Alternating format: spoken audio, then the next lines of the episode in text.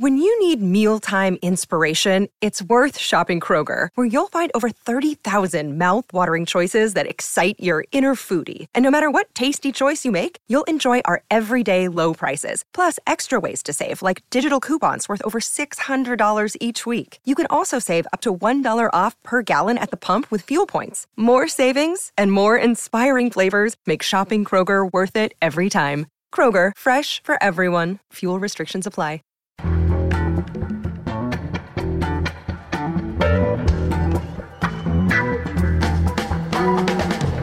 From The Nation magazine, this is Start Making Sense political talk without the boring parts. I'm Jon Wiener. Today we'll talk about Jeff Sessions. Trump has devoted more Twitter time to denouncing his attorney general than any other member of his administration. Of course, because Sessions is protecting the investigation by the special counsel Robert Mueller, does that make Jeff Sessions a hero of the resistance? We'll ask David Cole. He's legal director of the ACLU and legal affairs correspondent for The Nation. Also, the latest in the Stormy Daniels story, we'll speak with Katha Pollitt, our chief Stormy correspondent. First up today, Barbara Ehrenreich. She's one of our heroes, the author of more than a dozen books, including the unforgettable Nickel and Dimed. Now she's got a new book out, and it's terrific. It's called Natural Causes An Epidemic of Wellness, the Certainty of Dying, and Killing Ourselves to Live Longer. Barbara, welcome back. Well, good to be with you again. Well, there are lots of books about successful aging. What a great phrase. One of them that you read says, I quote, Heart attacks, strokes, the common cancers, diabetes, most falls and fractures are not a normal part of growing old. They are an outrage. Close quote. Who is responsible for this outrage? The answer, these people said, was you. You are responsible entirely for any inconveniences and disabilities that arise with age because they can all be stopped if you do the right things and live the right way. Your title refers to an epidemic of wellness, and June 9th is Global Wellness Day. The slogan ah. is One Day Can Change Your Whole Life. On Global Wellness Day, it says at their website, you should go to sleep at 10 p.m., before that, walk for an hour, drink more water, have dinner with your family, do a good deed, and don't use plastic bottles. well, well, well do you have any comment? Well, you know, there is a global wellness industry selling the advice of gurus, every kind of product that the gurus can recommend, which is constantly changing, and with lots of conferences and events practitioners. You can find local wellness practitioners in any community affluent enough to support them. This is a very upper class pursuit. You know, if you're an ordinary American worker and your company introduces a wellness program, that doesn't mean anything good. It means they're going to monitor mostly your weight. And if it's above a certain level, you'll be, you know, pressured to get it down and if you get out of the wellness program, if you opt out, you pay a fine. Working class people in America do seem to be more likely to be overweight. A lot of them smoke. They don't look healthy compared to the people you see in, you know, upper class shopping streets where nobody is fat, nobody is smoking, and pretty much everybody looks fit and young and healthy. Why is this? Ah, yes. In fact, I've noticed one thing about the rich is they're their skin glows. Yeah. My skin doesn't glow. Probably yours doesn't. but they not. actually glow. So yes, we are developing into um, like a class bifurcated double species. Mm. And then they have their luxury wellness spas scattered around the world where you can indulge in day long spa activities uh, that will, of course, make you glow. But don't you think working class people should stop smoking and stop eating unhealthy food and start uh, working out? well, should, I'm not sure. I come from that class. I was raised uh, on a diet of, you know, gravy and pan drippings and butter on everything. And the smoke was, well, ubiquitous. cigarette smoke was the scent of human habitation. Mm. Exercise, well, we had to walk to get to the bus or walk to school, but there was no such thing as exercise without a purpose to it. So I come from that cl- class, the deplorables class, mm. as Hillary Clinton called them. So I, you know, I have deep roots there in all of those vices and participate in them in various ways. And I'm not judgmental about other people. I don't, you know, I'm when I'm up with upper middle class friends, I will be criticized. For example, putting butter on my toast. Terrible. And uh, you know, I'm sorry, I'm admitting it. That's what toast exists for, to be a vehicle for butter. But yes, there there are class differences, but there are these, these have some material basis. One is that um, gym membership costs money. Personal trainer costs costs a whole lot of money. The health foods are likely uh, to be more expensive uh, than the kind of crappy foods you can get at a convenience store. And you don't have hours and hours of time uh, to devote to the care of your skin and your body and so forth. It's another. It's a different world, different assumptions. Smoking. Can I say something in defense of smoking? Please. Will this get you off the air in LA? I don't know. Let's give it a but, try. I mean, I quote um, in my in my book a, a working class woman saying why exactly she smoked because it is that's the working class form of self care. Hmm. When you're doing you're running around, say, in a restaurant, and you you have hardly any breaks, you do this thing, you light a cigarette, and that is what you're doing for yourself. The upper middle class should not be so judgmental. Well, one of the things that we are all told by a whole lot of nonprofit organizations is that early detection is the key to health, and uh, early detection can save our lives. So much of medicine now is about early detection.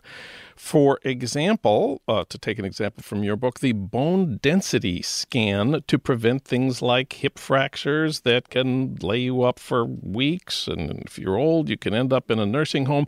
You got a bone density scan. How did it go? Well, I was diagnosed with osteopenia, which perhaps sounds pretty scary, right? Yeah. Only about half women of the women over 50 have it. So that's not a disease. It's sort of a made up disease. And partly made up in this case by Merck, the pharmaceutical pharmaceutical company that manufactures a pill for it. I did a, I did this research just by googling around the time I had the bone density scan, and it did not seem like a good deal to me. The medications that are supposed to cure it have their own bad effects. One of them, ironically, being uh, in some women causing a tendency to more bone fractures. Hmm. So the evidence is not good on that and I that's where where I began to get really skeptical about everything, including mammograms, colonoscopies, and all those other sacred rituals uh, that we kind of expect, especially over fifty. In your book, you say you have now given up annual physicals and cancer screenings. I thought the correct position was that we're in favor of preventive medical care because it's a way of reducing high tech treatment for advanced diseases, treatments that are expensive and invasive. Isn't that true? Well, you have to look at the you have to look at the research, like on mammograms. International comparisons show that countries that do lots and lots of mam- mammogram screenings do not have lower death rates from breast cancer than do com- uh, countries that do not.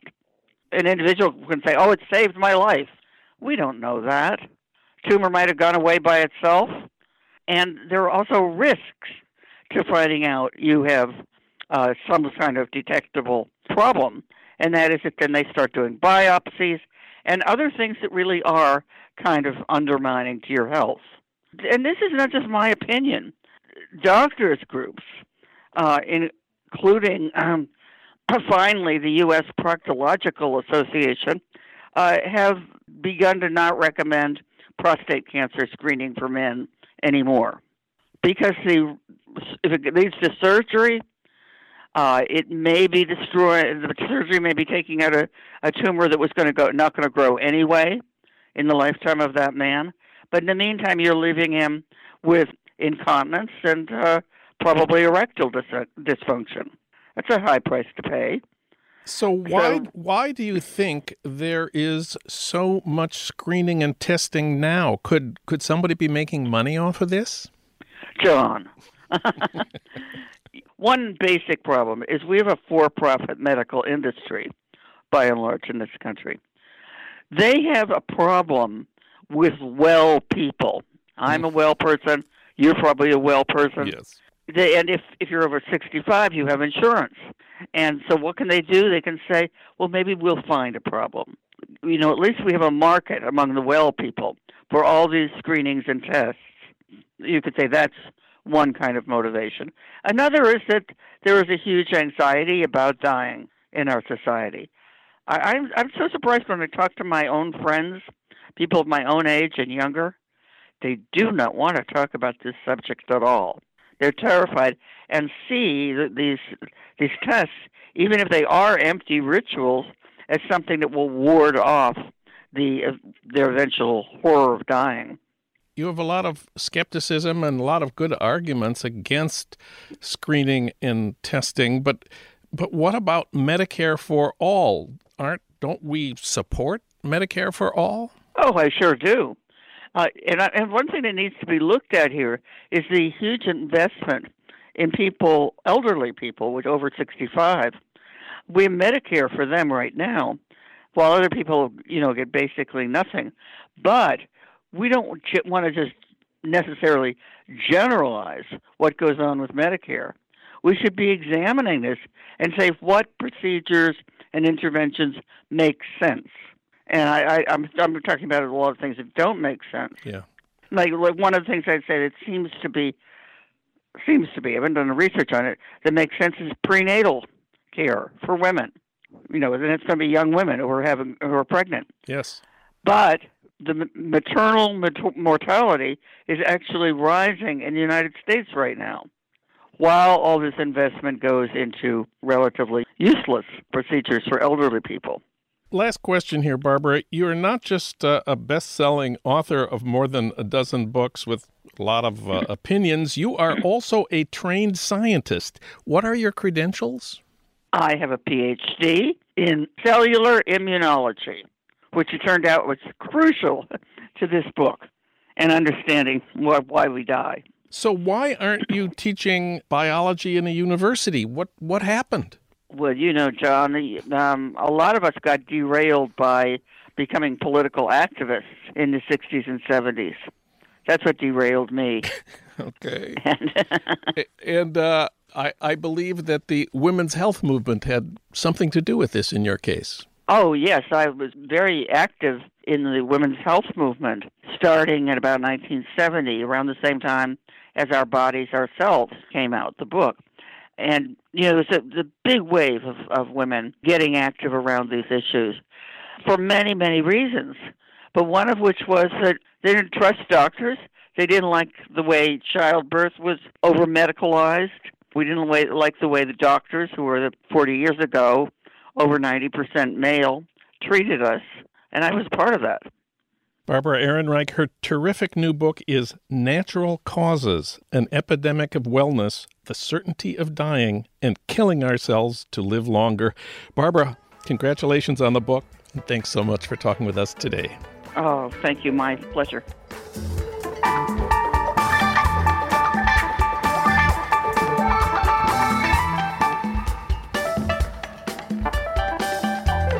Next up, Attorney General Jeff Sessions, he's the person Trump has attacked more often than any other member of his administration. He did it again on Monday this week when he said, quote, "It's a disgrace what's going on," close quote. And he said he wished he had, quote, "a different attorney general," close quote. Of course, that's because Jeff Sessions is protecting the investigation of Trump by special counsel Robert Mueller. Does that make Jeff Sessions a hero of the resistance? For comment, we turn to David Cole. He's National Legal Director of the ACLU and legal correspondent for The Nation magazine, and he teaches law at Georgetown. His most recent book is Engines of Liberty How Citizen Movements Succeed. David, welcome back. Thanks for having me, Jon. Well, we want to start with the FBI raid on Monday on the office and homes of the private attorney of the President of the United States, Michael Cohen. The president called this an attack on our country. We want to know whether that's the way you see it. My understanding of what happened is that in order to get a search warrant, you have to convince a federal magistrate that there is probable cause that the premises contain evidence that a crime was committed, and that the only way to preserve this evidence is with a surprise raid, not by asking for it with a subpoena, because the person in question might destroy it. Is this correct? Yeah, that's correct. And, and not only that, when the government goes after files, in an attorney's office. You know, that's that's an extraordinary step. They don't do that lightly, and their own internal procedures provide that they have to get very high level approval before they can even ask a judge to authorize them to conduct a search of an attorney's uh, offices. And so it has to be approved by the the lead prosecutor in New York, the head of the office, the U.S. attorney there, who was appointed by Donald Trump. It also has to be approved by uh, an assistant attorney general, the very basically number two person in the, or number two or three person in the Justice Department, appointed by Donald Trump. And then they have to go to a judge and demonstrate probable cause to believe that there's uh, evidence of uh, of crime and that uh, they can't get it through the ordinary uh, means. And then they also have a whole set of procedures that are uh, put in place because it's attorney files for how it's reviewed and uh, and ensuring that they're not invading other um, uh, clients' privileges. But you know, Trump made a big thing about the attorney-client privilege, but there is a well established, going back to the foundation of the privilege itself, exception to the privilege, and it's called the crime fraud exception. If you are using your attorney to commit crime or to commit fraud, I mean, there's no privilege. There's an exception to the privilege. So, you know, I, I think here, you know, we'll see what the what the facts uh, ultimately reveal. But there's reason to believe that this lawyer violated the campaign finance laws by paying off Stormy Daniels, violated other laws by uh, getting someone to threaten Stormy Daniels' uh, child uh, if uh, if she didn't shut up about uh, Trump, and uh, and and it sounds like from what we're seeing now that there may be there may be other payoffs uh, that were uh, involved as well from this very attorney. So he's he if he's engaging in criminal conduct, he can't on behalf of Trump, he can't invoke the attorney-client privilege to protect that. So, was this, as the president says, was this raid on the office in homes of the private attorney of the president, was this an attack on our country or is it an example of the rule of law? Yeah, I think it's the latter. Working for the president doesn't get you immunity if you've committed a crime. That's right. And if in if in fact there was not probable cause and the magistrate, you know, should not have issued the warrant, that issue can be litigated. But this is the way the law is supposed to work. So no, it's not an attack on our country. The the president by attacking the ordinary processing of the rule of law when it applies to him is the one who's engaged in an attack. So the president on Monday once again publicly attacked his attorney general. He said he wished he had appointed a different attorney general. Remind us about why Trump appointed Jeff Sessions attorney general in the first place. Well, you know, it's it's remarkable that, that that that Trump is so has been so critical of Jeff Sessions because Jeff Sessions is Trump's most loyal servant. Jeff Sessions was the first member of the Senate to come out in support of Donald Trump. And he was his strongest supporter throughout the campaign. You know, so much so that when the Access Hollywood tape came out and uh, showing Trump bragging about grabbing women by the genitals, Sessions was asked by a reporter, would that constitute sexual assault? What President Trump was was bragging about doing, and he said, no, I I, I wouldn't uh, I wouldn't go that far. I mean, he he he was willing to when everybody else was condemning Trump for the Access Hollywood tape, Jeff Sessions was going out and defending him. And he picked Jeff Sessions because Jeff Sessions reflected his agenda. He is a, uh, a he sort of a, harkens back to, uh, to, to sort of the Southern resistance to the civil rights movement. That's how he sort of came up in, in the world. He he, he very um, prominently prosecuted a number of black civil rights activist for encouraging black voters to come out and vote when he was the uh, a U.S. attorney in, in Alabama. He was uh, an opposition to uh, a big opponent to criminal justice reform uh, as a senator. When he when when the the Congress was considering whether to extend the hate crimes law to uh, hate crimes based on sexual orientation or gender, he opposed that and he said he opposed it because he just didn't think that women and, and, and gay people were subject to that kind of discrimination. and, and, and, and, and, and Trump named him to uh, to be in in charge of the office that is supposed to be enforcing anti-discrimination laws. But the reason that Trump is so publicly angry at Jeff Sessions, he says every time he complains about Jeff Sessions is that Sessions recused himself from the Russiagate investigation. Did he really have to do that? Yeah, I think he absolutely had to do that. I mean, he uh, was caught essentially lying to Congress about his own connections uh, with the Russian ambassador while he was working for the Trump campaign. And so, you know, there was he really had no choice but to recuse himself. It was the right thing to do. He did it, but but Trump is you know Trump wanted uh, loyalty. He wanted loyalty, and he wanted somebody who would act like uh, his private lawyer Cohen and do whatever it took to uh, block uh, anything that might potentially harm the president. And here, Sessions really couldn't do that. He had been caught out in a lie before the Senate Judiciary Committee, and had he not agreed to uh, recuse himself, it would have been a major, major impediment to his uh, doing anything.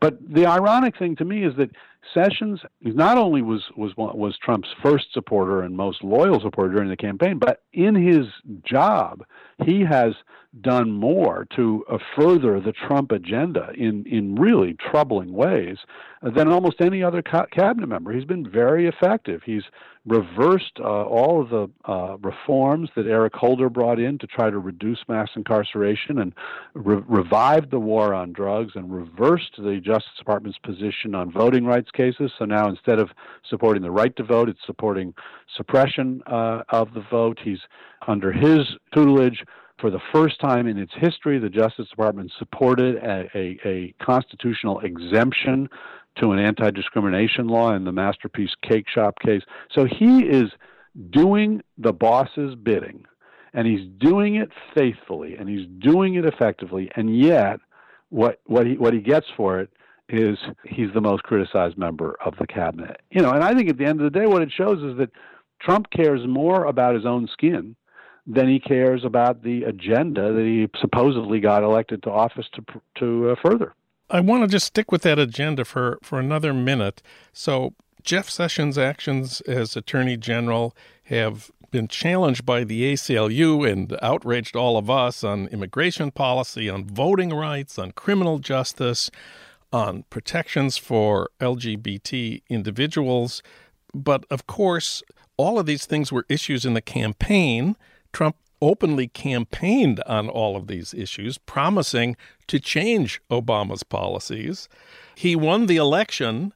Now he's fulfilling his promises. Isn't that the way democracy is supposed to work? well, you know, yes and no. So yes, democracy is supposed to work in in that we are supposed to elect people who will advance principles and positions that we choose. Um, you know, it's a, it's an odd uh, an oddity of our particular democracy that the person who got the three million fewer votes in the in the uh, national campaign won the election, but but but really, I think that the, the thing is, you expect when there's a change of administration to be changes in policy Absolutely. And when, when Obama came in, there were changes in policy from Bush. And when Bush came in, there were changes in policy from Clinton. So you expect that. But this Sessions has taken that to an extreme. So, I mean, just to give you, you know, one example, in the voting rights context, the administration has not just changed its policy, but has actually switched sides in litigation where it had previously been arguing that the state of Texas was engaged in racial discrimination in its uh, gerrymandering of its districts, and on the exact same evidence, when when the when when Sessions came, took over, he reversed the position and said Texas was not engaged in racial gerrymandering. Of course, it was. The court found that it was, but the evidence didn't change. It was just that Jeff Sessions wasn't willing to call Texas out for what they were doing. And in Ohio, uh, in a case that we're involved in at the ACLU, it's in the Supreme Court right now, Ohio was striking voters from the rolls, from the registration rolls, if they didn't vote uh, sort of presuming that they had moved if they if they didn't vote and didn't respond to a single card sent in the uh, in the mail to them. This was a clear violation of the National Voter Registration Act, the Motor Voter Law, and had been seen as a clear violation by the Justice Department for 20 years since the law was enacted uh, under the um, first Bush administration, under the Clinton administration, under the second Bush administration, under the Obama administration, consistent across the board. This is what the law means. You can't do this, Ohio. And in fact, they filed a, uh, a brief in support of our case challenging the Ohio practice in the Court of Appeals. We won. Ohio took it to the Supreme Court, and the uh, under Jeff Sessions, the Justice Department switches sides and abandons a, an interpretation of the law that had been, you know, the, the, the, the view of the Justice Department for 20 years under both parties. And suddenly it's in favor of knocking people off the rolls and suppressing the right to vote. That's not, uh, you know, that that's extraordinary to just say a law means some means the opposite of what we said it meant for the last 20 years. Last question: Do you think Trump will try to fire Robert Mueller? And if so, what would happen then? We thought there were a lot of people out in the streets for the Women's March. If he fires Mueller, you're going to see uh, massive, massive demonstrations. Lindsey Graham, no no knee-jerk liberal, uh, has said it would be the end of his uh, his administration his administration if he fires Mueller. Uh, you know he's got to let that go, and I think I think you know he's he's talked about firing Mueller. He hasn't done it yet. He's been talked out of it by his White House counsel, at least we know at one point. Uh, I think it's only when his back is against the wall and Mueller's going to bring him down anyway would he in fact fire Mueller, and at that point uh, I think you know his administration uh, is over. But but it remains to be seen. And, and you know the, the, the you've got a Republican House, a Republican Senate. Will they have the nerve to go against their president and to try to hold him accountable? And if they don't, then what happens in the midterms? But I don't think at the end of the day he's going to be able to stop this investigation from running its course one way or another. David Cole wrote about Trump and Jeff Sessions for the New York Review. Thank you, David. Always great to have you on the show. Thanks for having me, Jon. Pleasure.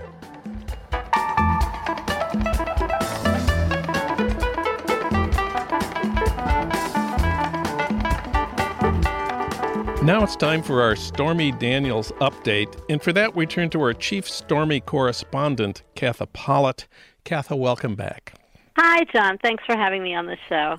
Well, the latest in this Stormy story is that her attorney, Michael Avenatti, says Trump's statement last week provides a big boost to Stormy's case. That was when Trump told the press on Air Force One that he was not aware of the agreement and the payment his attorney, Michael Cohen, made to Stormy. This was the agreement, of course, that Stormy would not talk about having had sex with Trump in exchange for $130,000, and that any dispute over this agreement would be settled secretly in arbitration and not in open court.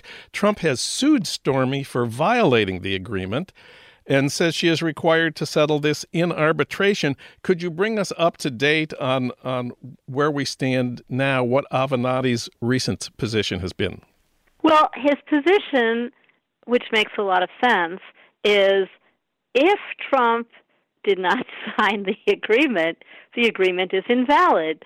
You can't sign a non disclosure agreement with someone you know, on behalf of someone who doesn't even know about it. Yeah, so Trump can't enforce an agreement whose existence he was not aware of. I agree with you. Right. That seems like a yeah. pretty strong argument. So Avenatti wants to start with what the lawyers call limited discovery. This means deposing Trump, getting answers from him under oath. What what does Avenatti want to discover? So, uh, what um, Michael Avenatti hopes will happen is that he will have this discovery in which he uh, Trump has to go on the record of did he know about this agreement? Where did this money come from? did did did the money come from him? And was the purpose of the agreement to silence Stormy?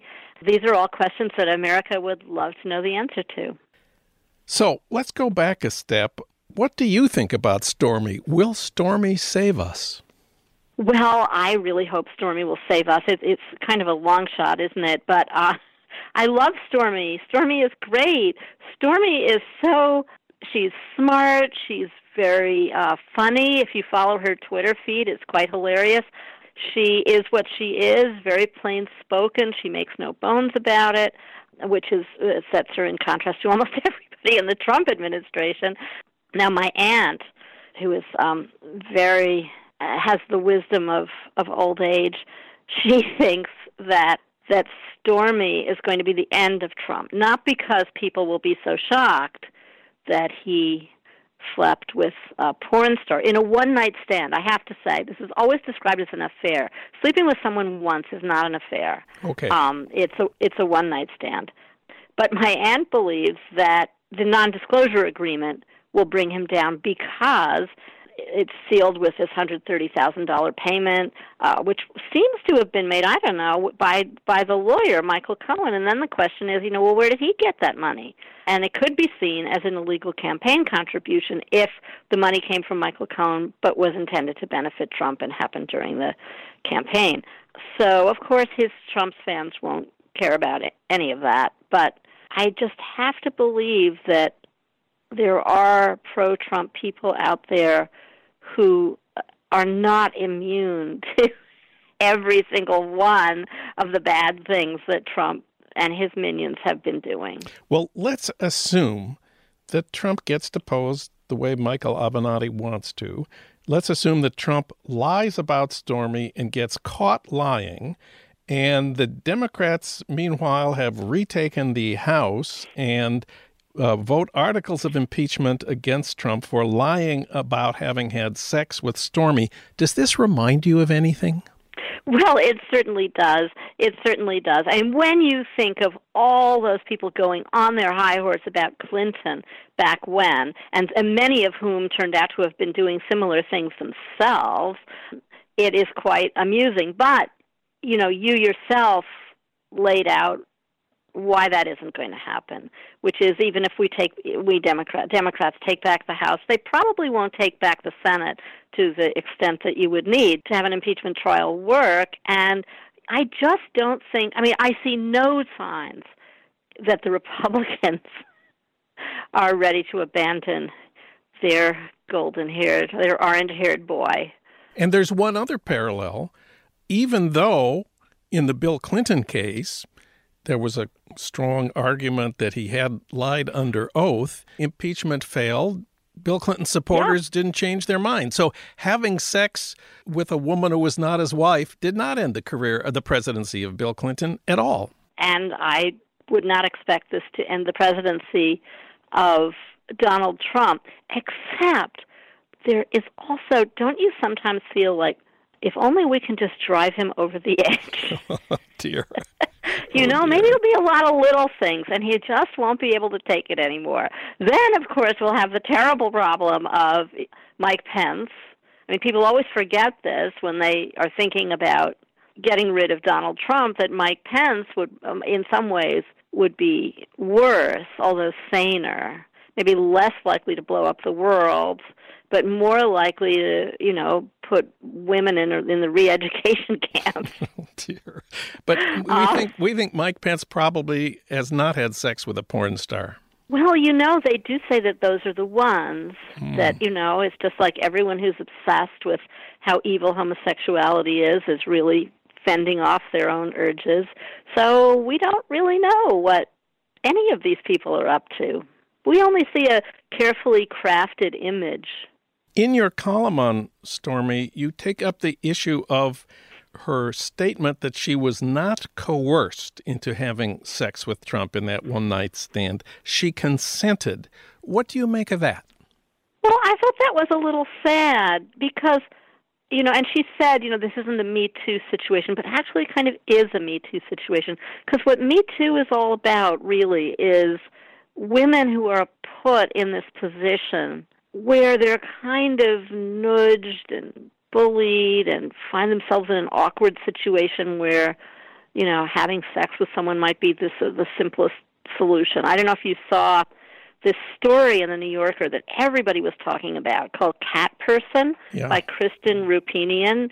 And this was a story of uh, two millennials in which the woman the woman ends up sleeping with this kind of awful guy because she can't really get out of it. It would be, it would be she'd have to be rude. She'd have to say, "Well, I'm sorry, I'm leaving." Uh, and somehow she she can't do that. Um, and I think that a lot of Me Too situations are like that. It's your boss. What do you say? If you say the wrong thing, you might lose your job. And I've heard so many stories like this from women who are like Stormy, um, although maybe not, you know, porn stars, but who are very strong and and self-willed and smart and everything, and have a lot going for them. But you know, to make a fuss is too is a step too far because they might lose something important like their job. And Stormy indeed was hoping, even though she knew it was unlikely, that Trump would get her a spot on Celebrity Apprentice. She knew it was unlikely, but it was his show, and he said that's why he wanted to talk to her. And so she wanted to see if she could accomplish that and get out of the porn business. Right. And you know, she says, you know, I came to your hotel room so you got me. Let's get this over with. That's that I mean, that's my my phrasing of what she said. But it's sort of like, well, I did go there, so it's my fault. Yeah. I wanted I wanted something, you know, in business, and so it's my fault if it turns into a, a sexual deal. Um, and that's something men don't have to contend with that. Men can men can go to Donald Trump's hotel room and just do a, you know, I mean, he has lots of men on the had lots of men on The Apprentice, and those the men didn't have to sleep with him. So it's an issue that gets to the heart of inequality, inequality in the workplace. That there's always this extra thing that women have to deal with. Another question, sort of a college quiz question. Compare and contrast Stormy with Melania. They seem to be oh. they seem to be opposites, you know, the porn star and the wronged wife. Yes. Well, you know, I got in a little trouble because I did say that I felt sorry for Mel- Melania. I call her a miserable bird in a gilded cage. My aunt and every other woman I know, and probably every man I know, says she made her choice. And people don't like trophy wives. But I feel Melania wouldn't be the first woman who married a man because it seemed like a good idea at the time and has been forced to live with her mistake. I called it in my call. I called it a youthful mistake. People pointed out she was 35. It's not so useful. Okay. Useful.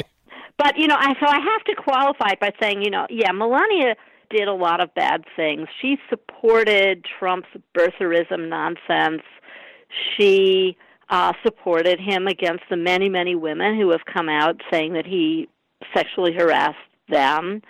She, you know, has been sort of by her his side, although she always looks angry, miserable, and like Yes. waiting for it to be over when she Yeah. does it. Um, but I, there's just that little piece of me that thinks, well, she made a terrible mistake. She just wanted to have a rich man, and then she'd go out for lunch at fancy restaurants with her friends, and everything would be okay. Last thing, Trump's attorneys have argued that Stormy Daniels could owe Trump about $20 million for violating the non disclosure agreement about having had sex with him. Do you think the president will sue the porn star for $20 million? well, that would be that would be very amusing indeed. Um, Michael Avenatti was hilarious about that because what that is based on is that every time she mentions any of this, it's another uh, million dollars penalty. Another million it's dollars. Another million dollars. But as he pointed out, look, there it is a contract that says I give you one hundred and thirty thousand dollars, and if you break the contract, you give me twenty million dollars. that that is not a contract that any judge would uphold. Katha Pollitt, she wrote about Stormy and Melania for her new column in The Nation. Katha, thanks for talking with us. Always great to have you on the show. Oh, thanks so much for having me.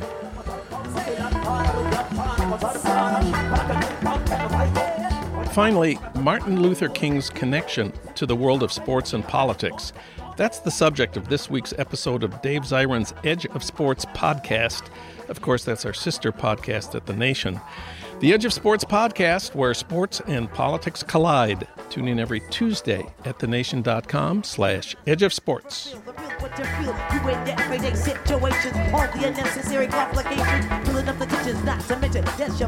Start Making Sense, the Nation podcast, is co produced by the LA Review of Books and recorded at the studios of Emerson College Los Angeles, located in the heart of Hollywood, with technical assistance from Justin Allen.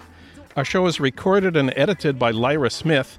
Alan Minsky is our senior producer. Frank Reynolds is our executive producer. Annie Shields is our engagement editor. Katrina vanden Heuvel is editor and publisher of The Nation. Our theme music is from Barcelona Afrobeat, licensed by Creative Commons. Find out more about Start Making Sense at thenation.com and subscribe to Start Making Sense wherever you get your podcasts at iTunes, Stitcher, Spotify, and now at Google Play. I'm Jon Wiener. Tune in to Start Making Sense next week for more political talk without the boring parts.